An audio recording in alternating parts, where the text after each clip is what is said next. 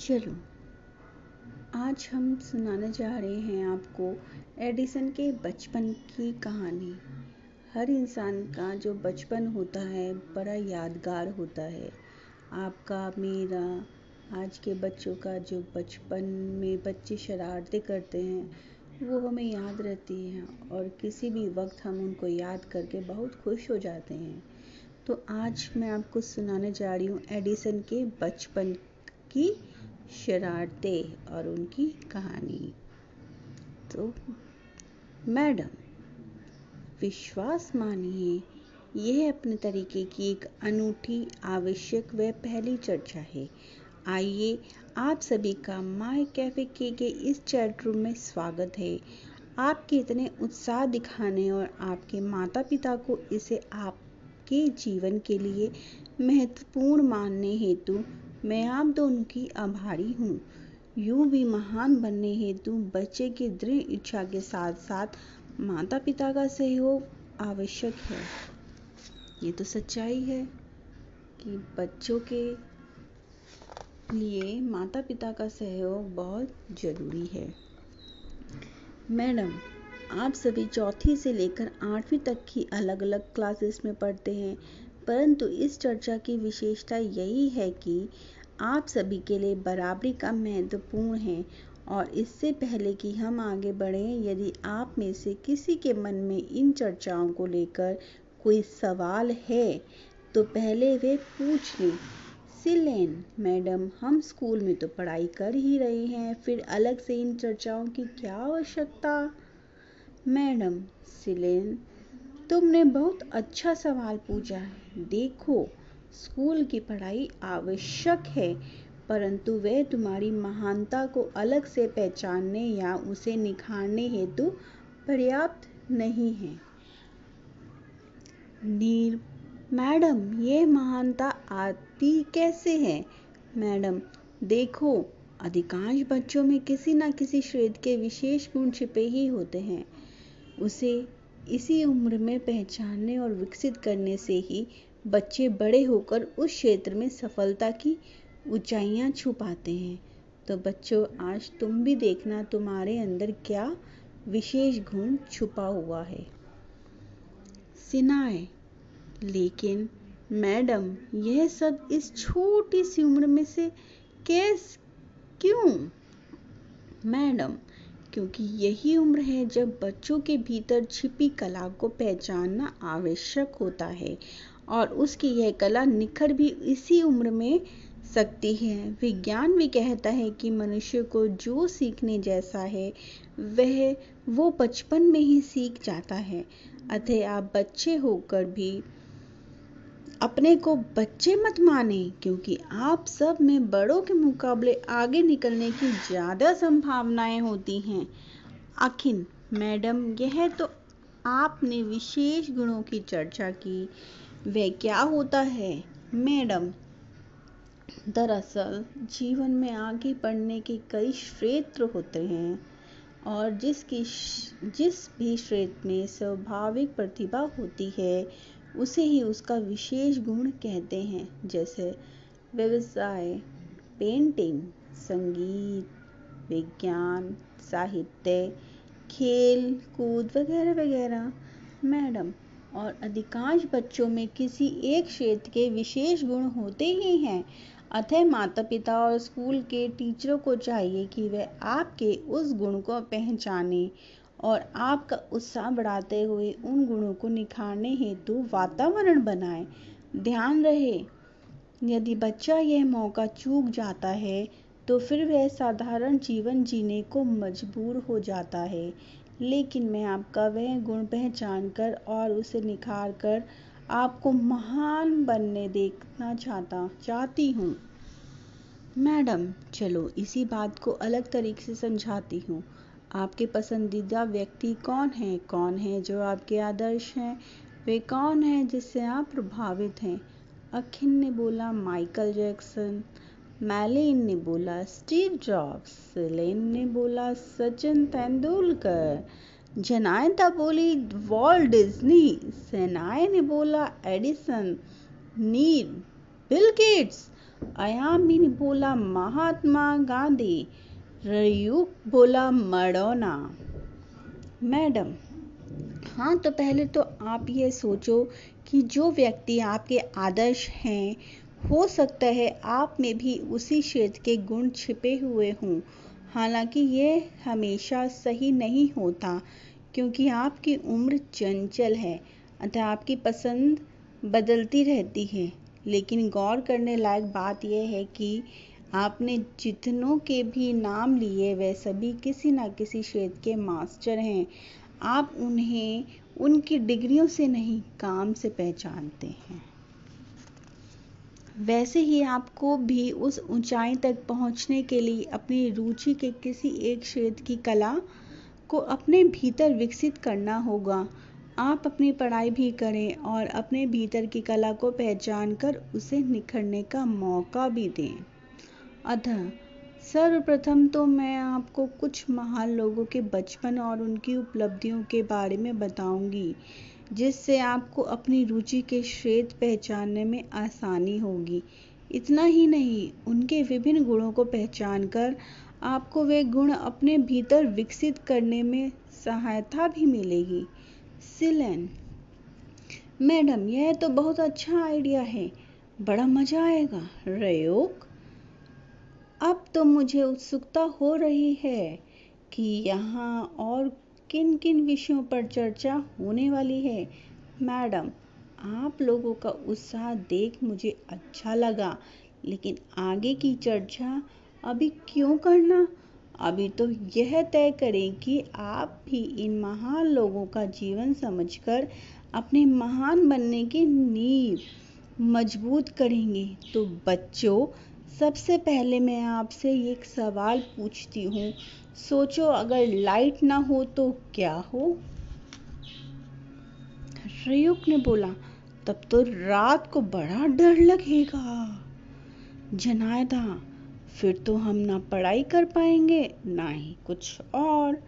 Madam, आज आपको यदि लाइट ना होने के विचार मात्र से इतना ही चिंताएँ सता रही हैं तो सोचो, पूरी मनुष्य जाति ने हज़ारों वर्ष बिना लाइट के कैसे गुजारे होंगे? ये तो हम लोग भाग्यशाली हैं, जो में संध्या ढलने के बाद भी उजाला नसीब हो रहा है। और जानते हैं कि हमारे लिए यह संभव किसने किया है? अमेरिका के महान वैज्ञानिक थॉमस आल्वा एडिसन ने तो मैं चाहती हूँ कि आप उनके सम्मान में खड़े होकर तालियाँ बजाएँ, क्योंकि सही व्यक्ति को योग्य सम्मान देने से आप में भी महानता प्रकट होनी शुरू हो जाती है। और आज मैं इस चर्चा की शुरुआत भी आपको महान वैज्ञानिक एडिसन का बचपन बताने से ही कर रही हूँ। एडिसन का जन्म 11 फरवरी अठारह को अमेरिका के मिलान शहर में हुआ था। वे अपने पिता सैमुअल और माँ नैन्सी की सातवीं संतान थे। भाई बहनों से भरे घर में सबसे छोटा होने के कारण बचपन में उन्हें खूब प्यार मिला। माँ नैन्सी के तो वह अति लाडले थे। सब बचपन में प्यार से उन्हें एल कहकर बुलाते थे। लेकिन बचपन में उनकी सेहत ठीक नहीं रहती थी। यहाँ तक कि वे चार वर्ष की उम्र तक बोलना भी नहीं सीख पाए थे, परंतु उन्होंने एक बार बोलना शुरू किया। सबके लिए मुसीबत खड़ी कर दी। वे अति जिज्ञासु थे। इस कारण जो भी उनके सामने आ जाता, उससे वे तरह तरह के सवाल पूछते रहते। हर चीज़ जानते, सीखने की उनमें बड़ी लगन थी। When? What? How who? Where? Why? ये क्वेश्चन उनके दिमाग में हमेशा रहते थे। पाँच वर्ष की उम्र में उन्होंने एक मुर्गी को अंडे सेते देखा। उन्हें बड़ा रुचिकर जान पड़ा। बस अगले दिन से स्वयं ही अंडों पर बैठ गए। पिता सैमुल ने उन्हें इस तरह बैठा देख पूछा भी कि, बेटा, ये क्या कर रहे हो? एल ने जवाब दिया, पापा, मैं अंडे से रहा हूँ। पिता, पर तुम ये काम नहीं कर सकते। एल, क्यों? अब क्या जवाब देते पिता? ऐसे थे एल बचपन में। सात वर्ष के होते होते एल को स्कूल में भर्ती कराया गया।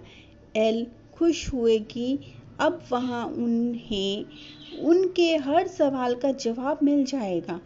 पर उल्टा उनके बात बात पर सवाल पूछने की आदत से टीचर परेशान रहने लगी। इतना ही नहीं, वे तो इस सवाल पूछने की आदत के कारण एल को मूर्ख भी कहने लगे। कुल मिलाकर इसके चलते एल की स्कूल में अवहेलना होने लगी। उधर जैसे ही माँ नैन्सी को अपने बच्चे को कमज़ोर समझे जाने की भनक लगी, उन्होंने गुस्से में एल को स्कूल से ही निकलवा दिया। वे कतई नहीं चाहती थी कि उनके बच्चे का आत्मविश्वास डगमगाए। उसके बाद एल को अगले दो साल में दो और स्कूलों में भर्ती करवाया गया, परंतु एल के सवाल पूछने की आदत नहीं बदली। वह एक्टिव भी बहुत थे, बोलते भी बहुत थे बस टीचरों को यह रास नहीं आता था।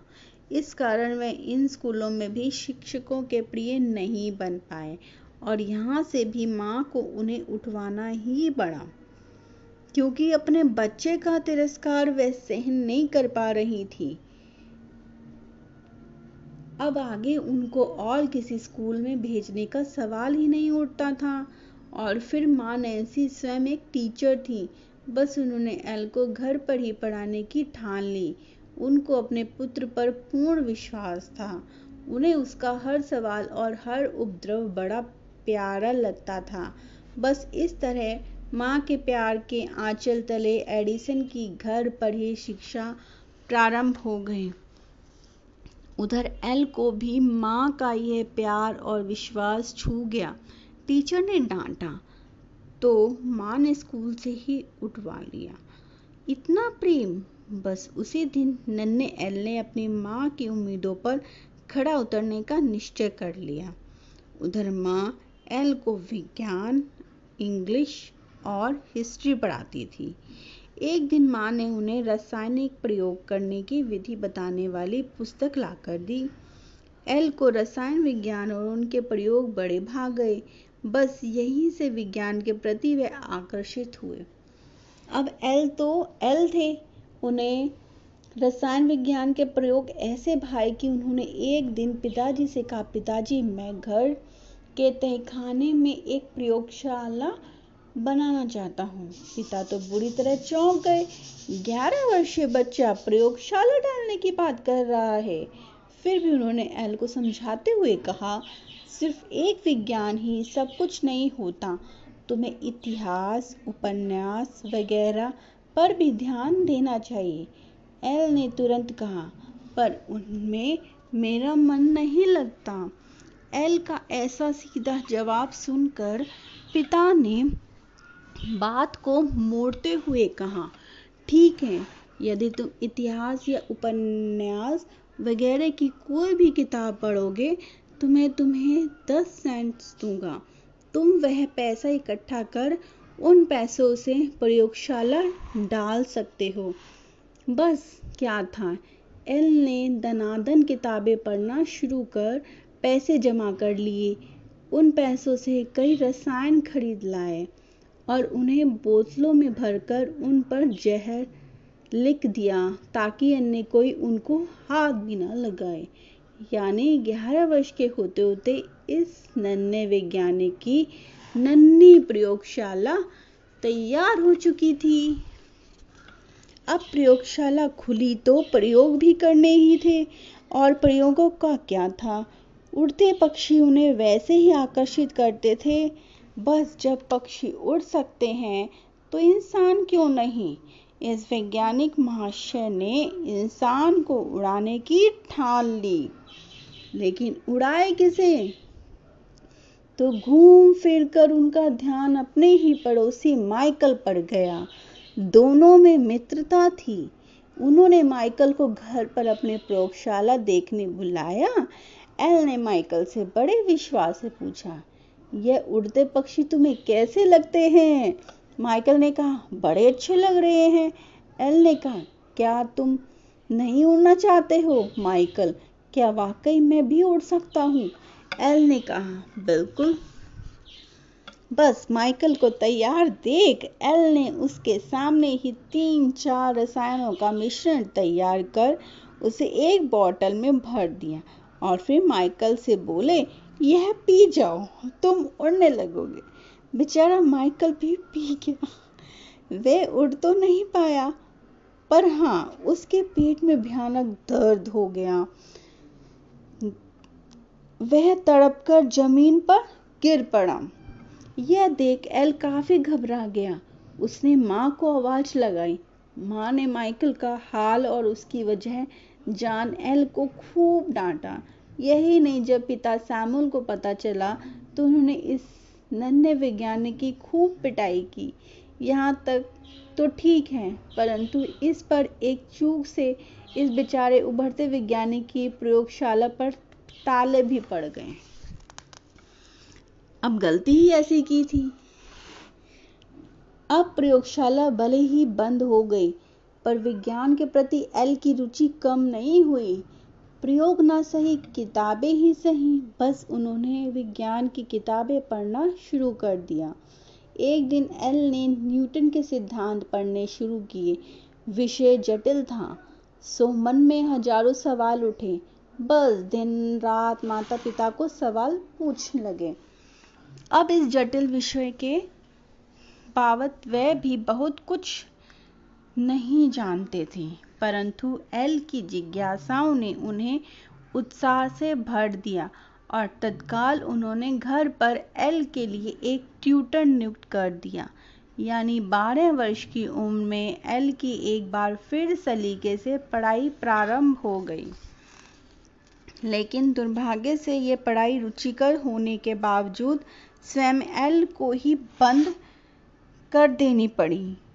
एल न सिर्फ़ जिज्ञासु थे, बल्कि एक अच्छी व्यवहारिक समझ भी रखते थे।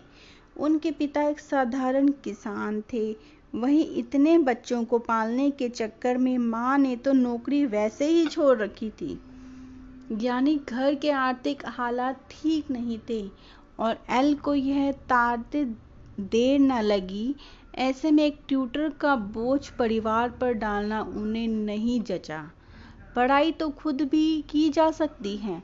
बस बारह वर्षीय एल ने यह निर्णय कर परिवार को अपने अतिरिक्त बोझ से छुटकारा दिलवा दिया। नाटकों से वह इतना तो प्रभावित हुए कि उन्होंने एक्टर बनने की ही ठान ली। परंतु यहाँ भी एल ने समय रहते समझदारी दिखाई। दो चार बार अकेले में ही की गई कोशिशों से ही वे समझ गए कि उनका शर्मीलापन इसमें बाधक है।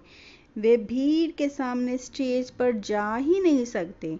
बस वे फिर अपने विज्ञान की पढ़ाई पर लौट आए। उधर घर में पड़ रही पैसों की तंगी तथा माँ की बिगड़ती सेहत ने मिलकर एल को परेशान कर दिया। वे अपने परिवार के कामों में मदद करना तो चाहते थे, परंतु खेती करना उन्हें नीरस व उबायु जान पड़ रहा था। सो माता पिता से उन्होंने चौराहे पर खड़े होकर कैंडी वेजिटेबल और न्यूज़पेपर बेचने की इजाज़त मांगी। बच्चा इस कदर समझदारी पूर्वक घर की जवाबदारी उठाना चाहे तो कौन माता पिता खुश नहीं होते? बस एल काम पर लग गए। हालाँकि इससे एल का पढ़ाई का शौक कम नहीं हुआ, परंतु मजबूरी यह कि वे इतना नहीं कमा पाते थे कि ज़रूरत की सारी किताबें खरीद सकें। सो उन्हें नन्हे एल ने नया ही दिमाग लगाया। वे अब न्यूज़पेपर कैंडी वगैरह ट्रेन में बेचना चाहते थे। माता पिता के तो उनके उत्साह में आड़े आने का सवाल ही नहीं उठता था। बस वह सुबह छः बजे घर से निकलकर सात बजे की डेट्रॉयट जाने वाली ट्रेन पकड़ने लग गए। ट्रेन में व्यवसाय कर डेट्रॉयट पहुँचने पर वहाँ की लाइब्रेरी में पढ़ने चले जाते थे, तथा संध्या छह बजे की ट्रेन पकड़कर रात को देरी से घर लौटते थे। लेकिन बावजूद इसके दूसरे दिन सुबह कर्मट एल फिर तैयार, यानी इस छोटी सी उम्र में बिना थके 16 घंटे काम व पढ़ाई।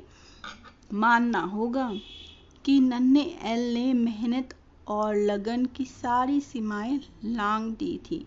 एडिसन ने बड़े होने पर एक बार कहा भी था कि सहज बुद्धि, कठिन परिश्रम और मंजिल तक पहुँचने बगैर ना थकने की जिद किसी भी सफलता के लिए आवश्यक है। खैर, एडिसन को परिश्रम से ऐतराज नहीं था, परंतु उन्हें अपनी प्रयोगशाला बड़ी याद आ रही थी। अब यूँ भी रोज रोज की यात्रा कर उनकी ट्रेन के कंडक्टर से अच्छी दोस्ती हो ही गई थी। बस उसकी इजाज़त से ट्रेन में ही उनकी प्रयोगशाला प्रारंभ हो गई।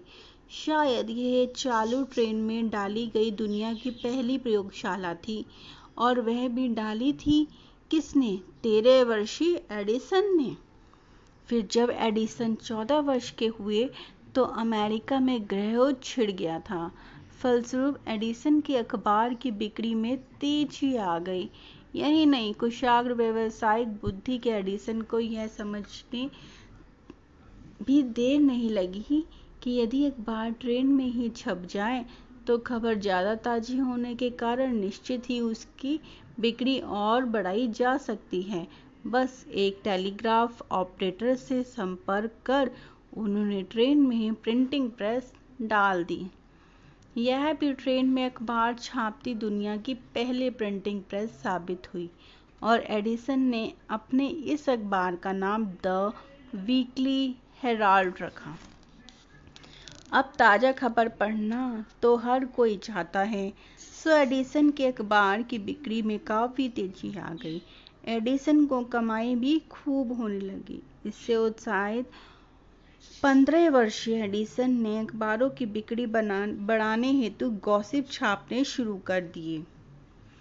लेकिन यह चतुराई उन्हें दगा दे गई। एक बार एडिसन ने एक जाने माने व्यक्ति थॉम्स के बारे में कुछ छाप दिया। इस पर गुस्साए थॉम्स ने एडिसन को उसकी प्रिंटिंग की मशीनों समेत नदी में फेंक दिया और इसके साथ ही उनकी प्रिंटिंग प्रेस बंद हो गई।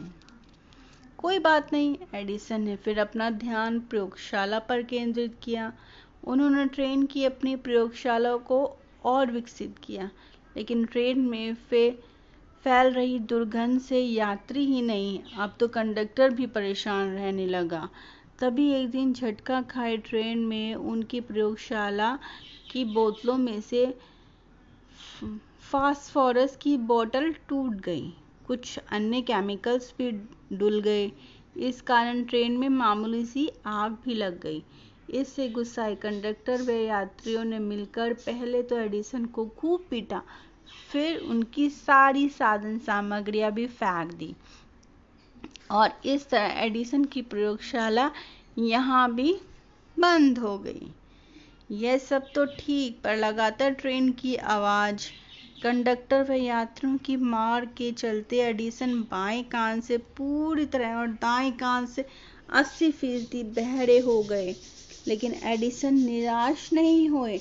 उन्होंने इस पर ध्यान ही नहीं दिया। उल्टा वे घर पर और तेज़ी से पढ़ाई तथा प्रयोग में लग गए। दिन बीतते जा रहे थे, तभी एडिसन की ज़िंदगी में एक नया मोड़ आया।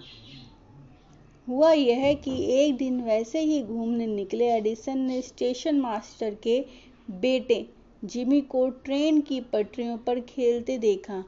दुर्भाग्य से ट्रेन भी पूरी गति से उसी पटरी पर दौड़ी चली आ रही थी। साहसी एडिसन ने दौड़कर बच्चे को पटरी से दूर किया। हालाँकि इस कोशिश में उनकी एड़ी में काफ़ी चोट आ गई। इससे कृतज्ञ हुए स्टेशन मास्टर ने अपने बच्चे की जान बचाने के एव्स में 16 वर्षीय एडिसन को अपनी पहचान की एक कंपनी में टेलीग्राफर की नौकरी दिलवाई। यानी उनके जीवन में एक नई ही अंगड़ाई ली। अब नौकरी तो लग गई, परंतु वहाँ उनकी ड्यूटी रात की थी और चूँकि उन्हें हर घंटे बजने वाली घंटी के साथ संदेश भेजना होता था। वे चाहकर भी नहीं सो सकते थे और उस कारण वे दिन में ठीक से प्रयोग नहीं कर पाते थे। यह उन्हें बड़ा अखरता था। आखिर उन्होंने एक रास्ता खोज निकाला। उन्होंने एक ऐसा यंत्र बना डाला जो घंटी बजते ही अपने आप संदेश भेजने लगा। निश्चित ही यह एक सोलह वर्षीय युवक की बहुत बड़ी उपलब्धि कही जा सकती है। परंतु यह आविष्कार उन्हें ज़्यादा दिनों तक काम नहीं आया। अभी नींद पूरी होने के कारण उन्होंने अपना ध्यान प्रयोगों पर लगाया ही था कि एक दिन सुपरवाइजर द्वारा पकड़े गए फिर क्या था। बस उन्हें नौकरी से हाथ धोना पड़ा। फिर तो 21 वर्ष के होते होते उन्होंने दो तीन नौकरियाँ और की, लेकिन उनके प्रयोगों के चक्कर में कहीं ऐसे डुल जाता तो कहीं आग लग जाती। हालाँकि एडिसन भी कमाल के थे। उन्हें बेरोजगारी व भुखमरी तो बर्दाश्त थी, परंतु प्रयोग बंद करना कतई मंजूर नहीं था। लेकिन यह सब कब तक चलता? पिता बूढ़े हो चुके थे, तथा माँ बहुत बीमार रहने लगी थी। सो परिवार की मदद करने और माँ का ठीक से इलाज कराने हेतु तो उन्होंने कुछ बड़ा करने की ठानी। बस फटे कपड़ों और कंगाली की हालत में वह न्यूयॉर्क के लिए निकल पड़े। अब न्यूयॉर्क में कोई पहचान या ठो ठिकाना तो था नहीं। सो रात्रि को सोने हेतु एक बड़ी कंपनी के बैटरी कक्ष में उन्होंने आसरा लिया। अब विज्ञान में उनकी रुचि तो थी ही, वहीं दूसरी ओर उनके हाथ में कुछ काम भी नहीं था। बस तीन चार रोज में ही उन्होंने वहाँ की स्टॉक टिकर मशीन की पूरी कार्य प्रणाली समझ ली। अचानक एक दिन मशीन खराब हो गई। एडिसन ने मौका समझा। देखते ही देखते उसे ठीक कर दी। बस मालिक ने खुश होकर उन्हें स्थायी नौकरी भी दे दी। अब एक बार पैसे आने लगे तो फिर एडिसन ने किताबें खरीदना शुरू कर दिया। रहने की जगह खोज, वहाँ अपनी प्रयोगशाला भी चालू कर दी और प्रयोग के प्रारंभ में ही उन्होंने बड़ी ही एडवांस एक नई स्टॉक टीकर मशीन बना डाली। वे उसे तीन से पाँच हज़ार डॉलर में अपने मालिक को बेचना चाहते थे। और उन्होंने जब मालिक को उस मशीन की कार्य प्रणाली समझाई तो मालिक इतना प्रभावित हुए कि उन्होंने एडिसन से वह मशीन चालीस हज़ार डॉलर में खरीद ली। अब तो साहसी इरादे के पक्के वे कर्मट एडिसन के रुकने का सवाल ही नहीं उठता था। बस इस तरह एक व्यवस्थित प्रयोगशाला डालने का उनका सपना पूर्ण हुआ। फिर तो एडिसन की उत्साह भी बढ़ता गया और उनकी लेबोरेटरी का विस्तार भी हो गया। यही नहीं, दूसरे पचासों वैज्ञानिक उनके हाथ नीचे काम करना भी शुरू हो गए। अब क्या था? एडिसन ने दुनिया रोशन करने की ठान ली। और अपने साथी वैज्ञानिकों के साथ बल्ब रोशन कर सके, ऐसा फिलामेंट खोजने हेतु लेबोरेटरी में धावा बोल दिया। एक के बाद एक दिन निकलते गए और एक के बाद एक फिलामेंट पर प्रयोग होते रहे, परंतु करीब 20 रोज बीत जाने के बाद भी तथा 6000 से ऊपर फिलामेंट आजमाने के बाद भी बल्ब रोशन नहीं हो पा रहा था। यह देख साथी वैज्ञानिक निराश हो गए। उनमें से एक ने एडिसन से कहा भी, सर, लगता है हम नाकाम हो गए। परंतु ऐसी निराशाजनक बात उत्साहित एडिसन के गले कहाँ उतरनी थी? उन्होंने तो उल्टा अपने साथी वैज्ञानिक का उत्साह बढ़ाने हुए कहा तुम जिसे नाकामी समझ रहे हो, दरअसल वह नाकामयाबी नहीं है। हमने करीब 6000 ऐसे फिलामेंट प्रयोग कर लिए, जिनसे बल्ब नहीं जलाया जा सकता। अर्थात, अब बल्ब रोशन कर सके, ऐसा फिलामेंट मिलना निकट ही है। बस, एडिसन की ऐसी उत्साहजनक बातें सुनकर सभी एक बार फिर प्रयोग में डूब गए। और आखिरकार सत्ताईसवें रोज एक कार्बन फिलामेंट ने बल्ब को रोशन कर ही दिया।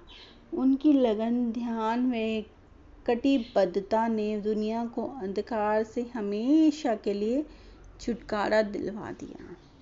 खैर, इसी प्रयोग के दरमियान एक दिलचस्प घटना भी घटी। एक बार ऐसा हुआ कि एडिसन प्रयोग में इतना खो गए कि भोजन करना ही भूल गए। जब संध्या होने तक भी एडिसन ने भोजन नहीं मंगवाया तो उनके सेवक ने कुछ फ्रूट वगैरह उनकी मेज पर रख दिए। वहाँ, एडिसन को तो इस बात का होश ही नहीं था, परंतु उसी दरमियान उनका एक साथी वैज्ञानिक वहाँ आया, उसने देखा। एडिसन प्रयोगों में डूब हुए हैं, तथा फ्रूट की प्लेट वैसी की वैसी ही पड़ी है। उसने बजाय एडिसन को डिस्टर्ब करने के फ्रूट खाकर इंतज़ार करना ही उचित समझा। कुछ देर पश्चात एडिसन अपने वर्तमान प्रयोग से निवृत्त हुए और जैसे ही अपनी मेज की ओर मुड़े, उन्होंने अपने साथी को वहाँ इंतज़ार करता पाया। यह तो ठीक, परंतु साथ ही उनकी नज़र फ्रूट की रखी खाली प्लेट पर पड़ी। ये देख उन्होंने मित्र से कहा, देखा मित्र, यह फिलामेंट क्या नहीं मिल रहा? मेरी खुराक बढ़ती जा रही है। पूरी की पूरी प्लेट चट कर गया, पर भूख अब भी बरकरार है। बोलो, भोजन किया कि नहीं? इसका ही होश नहीं उन्हें। इसे कहते हैं ध्यान। और ऐसा ध्यान हो तो चमत्कार होते ही हैं।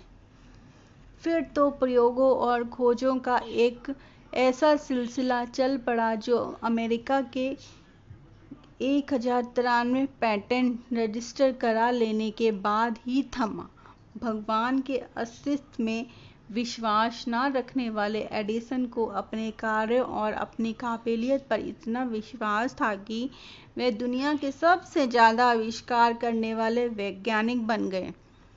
मैडम तो बताओ बच्चों, कैसा लगा एडिसन का बचपन और उनकी प्राप्त की उपलब्धियाँ? और आपको एडिसन से कुछ सीखने को मिला कि नहीं?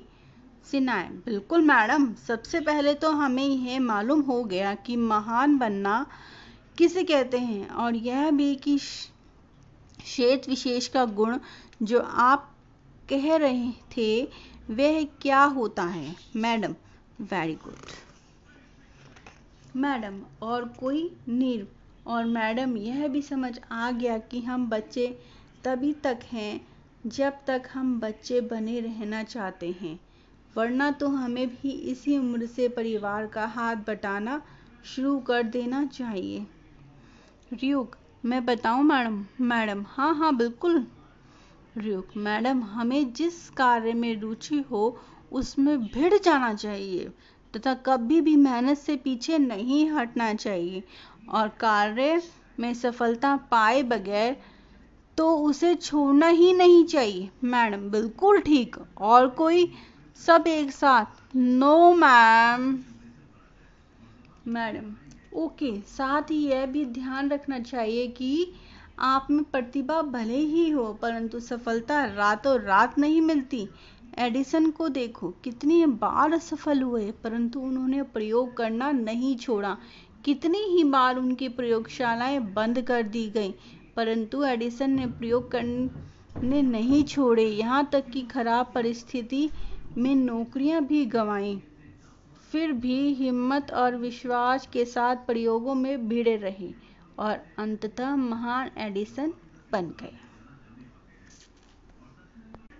अरे बस पास हो गया मेरे को पास ही था। पास हो गया मैं। मैडम तो बच्चों अंत में एक बात समझ लें कि एडिसन के जीवन से आपको ही नहीं आपके माता पिता को भी बहुत कुछ सीखना है। उन्हें चाहिए कि वे बच्चों के गुण तथा उनकी रुचि दोनों पहचानें तथा एडिसन के माता-पिता की ही तरह आपका उत्साह बढ़ाएँ। बिना किसी रोक टोक के आपके गुणों को निखरने हेतु वातावरण दें यही नहीं जिस व्यक्ति या वस्तु के कारण बच्चों का आत्मविश्वास टूटता नज़र आए उससे बच्चों को दूर कर दें। फिर चाहे वह कोई भी वह कुछ भी क्यों ना हो? वैसे तो एडिसन की कहानी से टीचरों को भी सीखने जैस है। वे कभी किसी बच्चे से कोई ऐसा व्यवहार ना करें कि उसका आत्मविश्वास डगमगा जाए। बच्चों के लिए खोया आत्मविश्वास पाना बड़ा मुश्किल हो जाता है और बगैर आत्मविश्वास के कोई कभी कुछ नहीं कर सकता है। सो उम्मीद है कि सभी लोग महान एडिसन से सीखे आज के सबक याद रखोगे। Thank you